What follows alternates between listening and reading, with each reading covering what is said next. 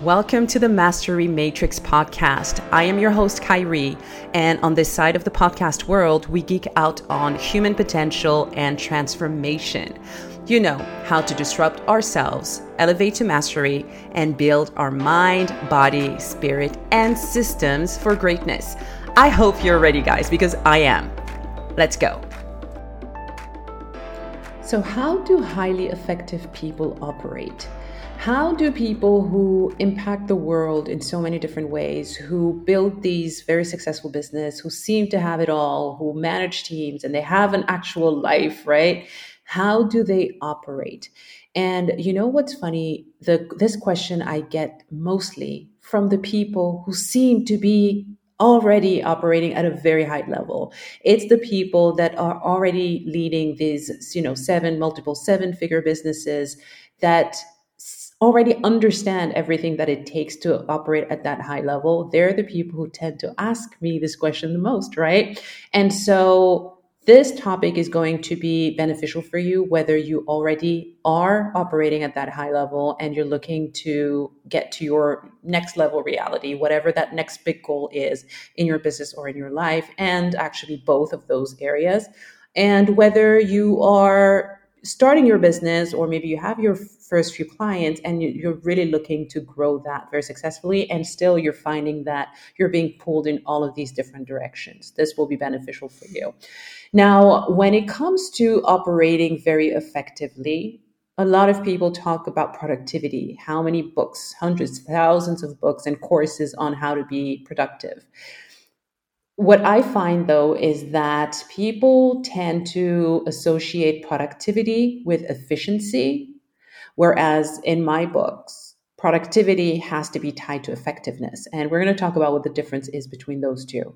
If you have read the book by Stephen Covey uh, titled um, "How the Seven Habits of Highly Effective People," you will have encountered this concept, right? So, for a lot of people, being productive means they get a lot of stuff done. Getting a lot of stuff done is being efficient. It means that you have a probably a list of twenty thousand things to do, and you actually manage to get them done but what you will see, and the reason why very highly successful people come back with this question of how do I become more effective, is because efficiency, if that is what you're um, coupling productivity with will not necessarily take you to your goals uh, and or if you get to the goals you are going to be exhausted. It will take everything from you on your way there. Whereas if you're looking to be effective it means that you are working towards something specific. You are working based on principles. You are working consistently uh, by reviewing your values and reviewing your mission statement and reviewing what is most important to you. So, being efficient is just getting stuff done, being effective is getting the right things done. Right. So, that is the number one um, differentiator, I guess, between the, these two. The, between these two notions that I want you to really realize. So, when we're talking here about how to be highly effective, the first thing then will be that you have to begin with the end of mind. And again, I'm going to reference the same book, The Seven Habits of Highly Effective People. If you're like me, you've read it and you read it 20 years ago, go back. I like to go back to that book so many times because each time you're going to get something different from it. If you have not read the book, I suggest that you do. There's a lot of really valuable lessons that should be drawn from that book both for your personal life and your business. Now, habit number two, actually, yes, spoiler alert. Habit number two that Stephen Covey uh, mentioned is beginning with the end in mind. And this is why throughout this podcast, you always hear me talking about intention. What is the thing that we're going towards? What is that vision that we're looking to develop? What is the direction that we're taking right now? And you don't have to have all of the answers, but you just want to have a direction so that you start taking action and so that you can make decisions. So for you, beginning with the end in mind is really setting aside that uh, to do list or your calendar and asking yourself, what is the most important right now? Who am I trying to become? What am I working towards? Right? How do I want to be remembered?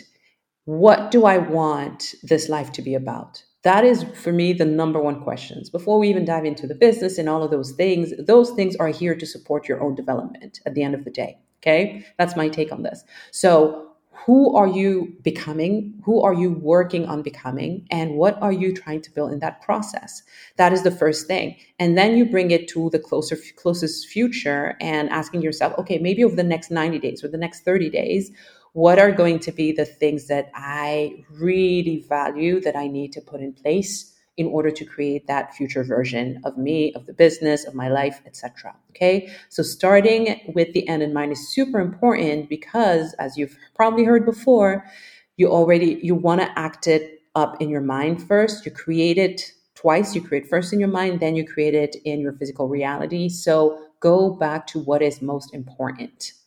Then, once you have that, this is where this quadrant is so beneficial. And uh, Stephen Covey mentions it in his book. It's called the Eisenhower Matrix. There's been apps developed on it and so on. I remember in my early 20s when I read this book for the first time, in my late uh, teenage years, actually, I read the book. And then there was this app that was that had just been created. This is like the beginning, guys, of mobile fo- phones and mobile apps and stores and stuff. And so there was this app that had been created, um, and it would literally just help me prioritize what I needed to do based on four uh, criteria. So Criteria number one, what is important? Number two, not important. Number three, what is urgent? Number four, what is not urgent? All right. So imagine this quadrant.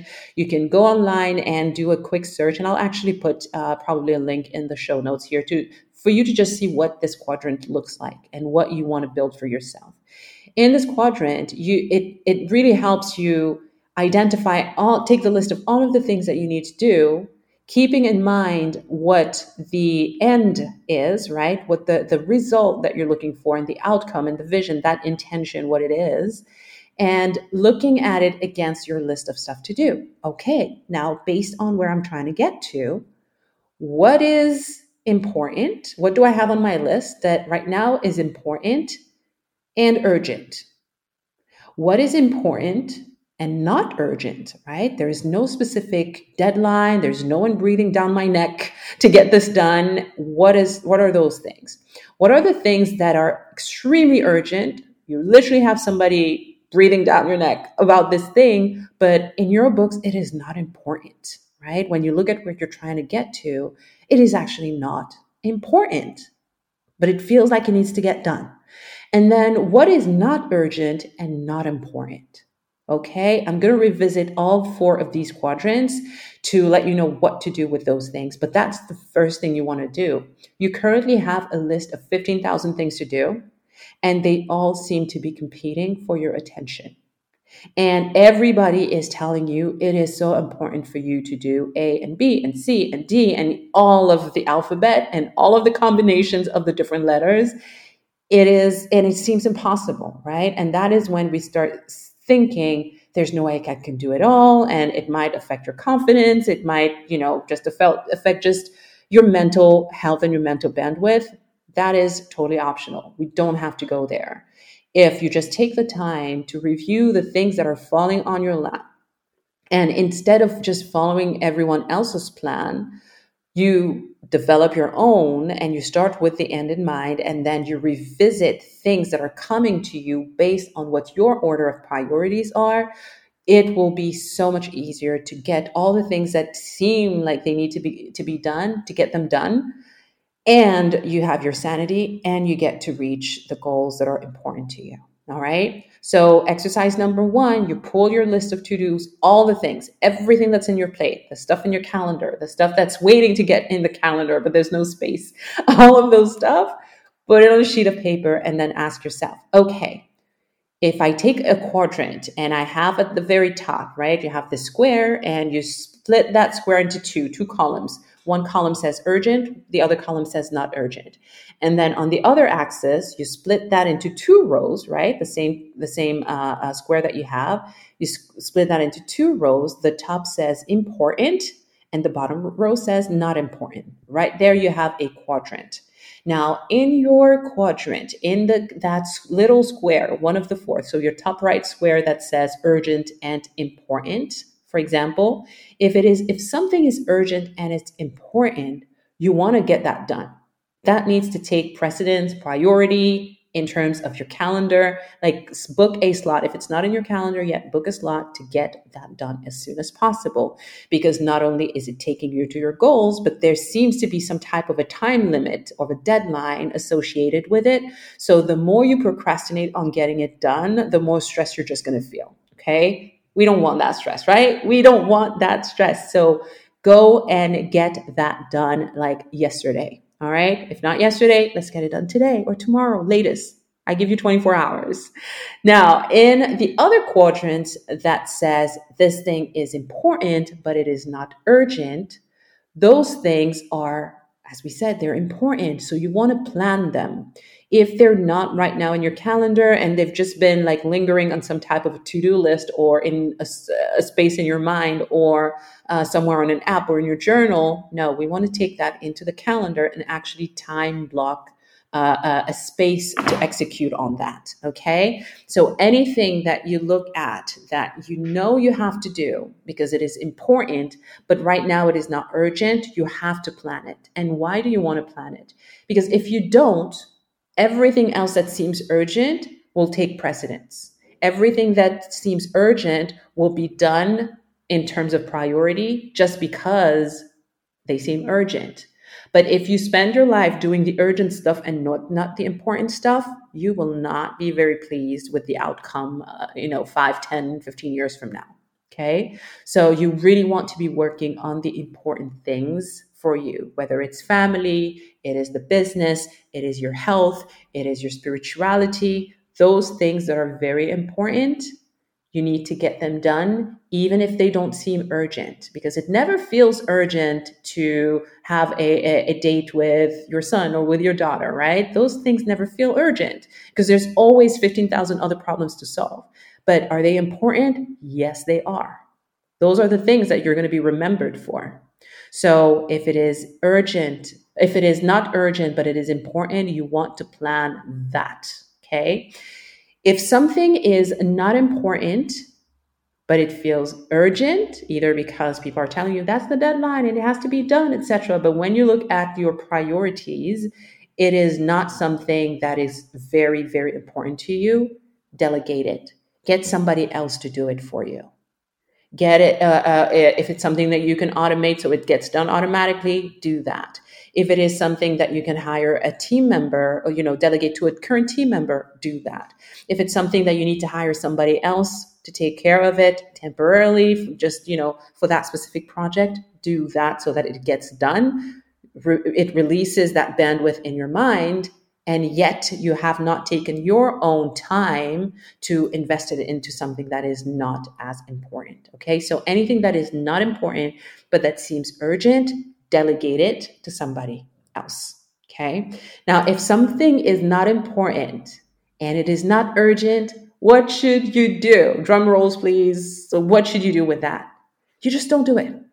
There you go. You don't want to invest time or money or mental resources or bandwidth into something that is e- neither important nor urgent. Okay. Now, the thing is, we tend to, when we don't ask ourselves these questions, we tend to just treat all of the things that we have to do as equal, and they're not. If there's something that my background in project management and specifically strategic project management, which is basically uh, when you help an organization look at all of the resources they have at the organizational level, right? So, not just a project. Yes, a project will usually have its budget and a timeline and all of those things, and we're trying to deliver the project within those parameters.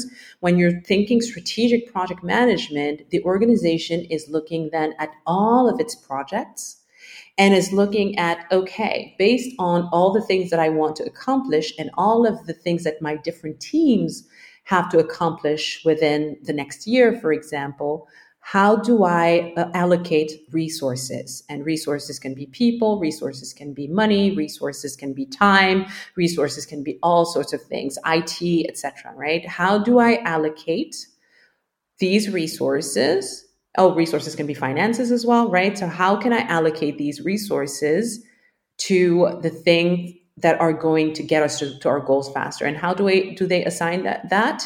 They look at what is the strategic plan? Where are we going? What is the vision? What is the mission? And then what are the projects that are going to get there to get us there faster this year, right? And then from there, they allocate their resources. That's how you want to be thinking as well.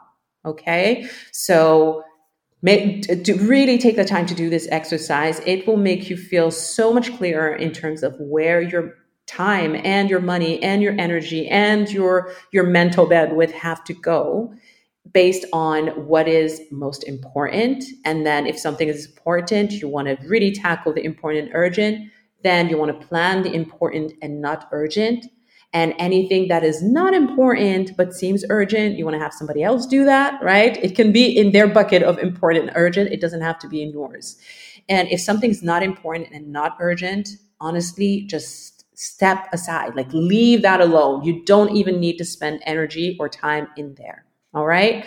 So I really, really hope this was helpful for you. This is something that literally you could take this audio and uh, re listen to it again if you need to, and have this clarity in your mind by the end of the day today.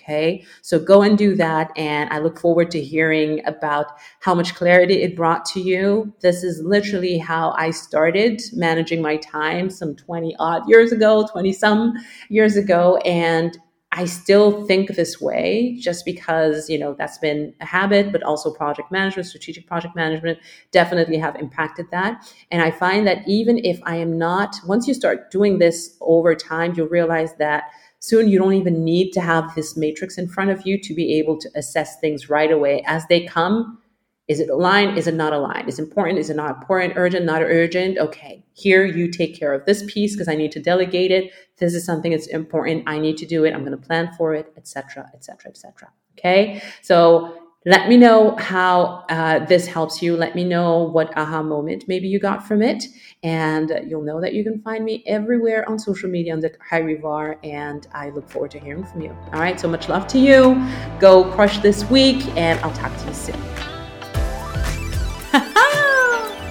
there you have it. If you got any insight from today's show, guys, please make sure that you leave a review and subscribe to the podcast on iTunes. That would mean a lot to me.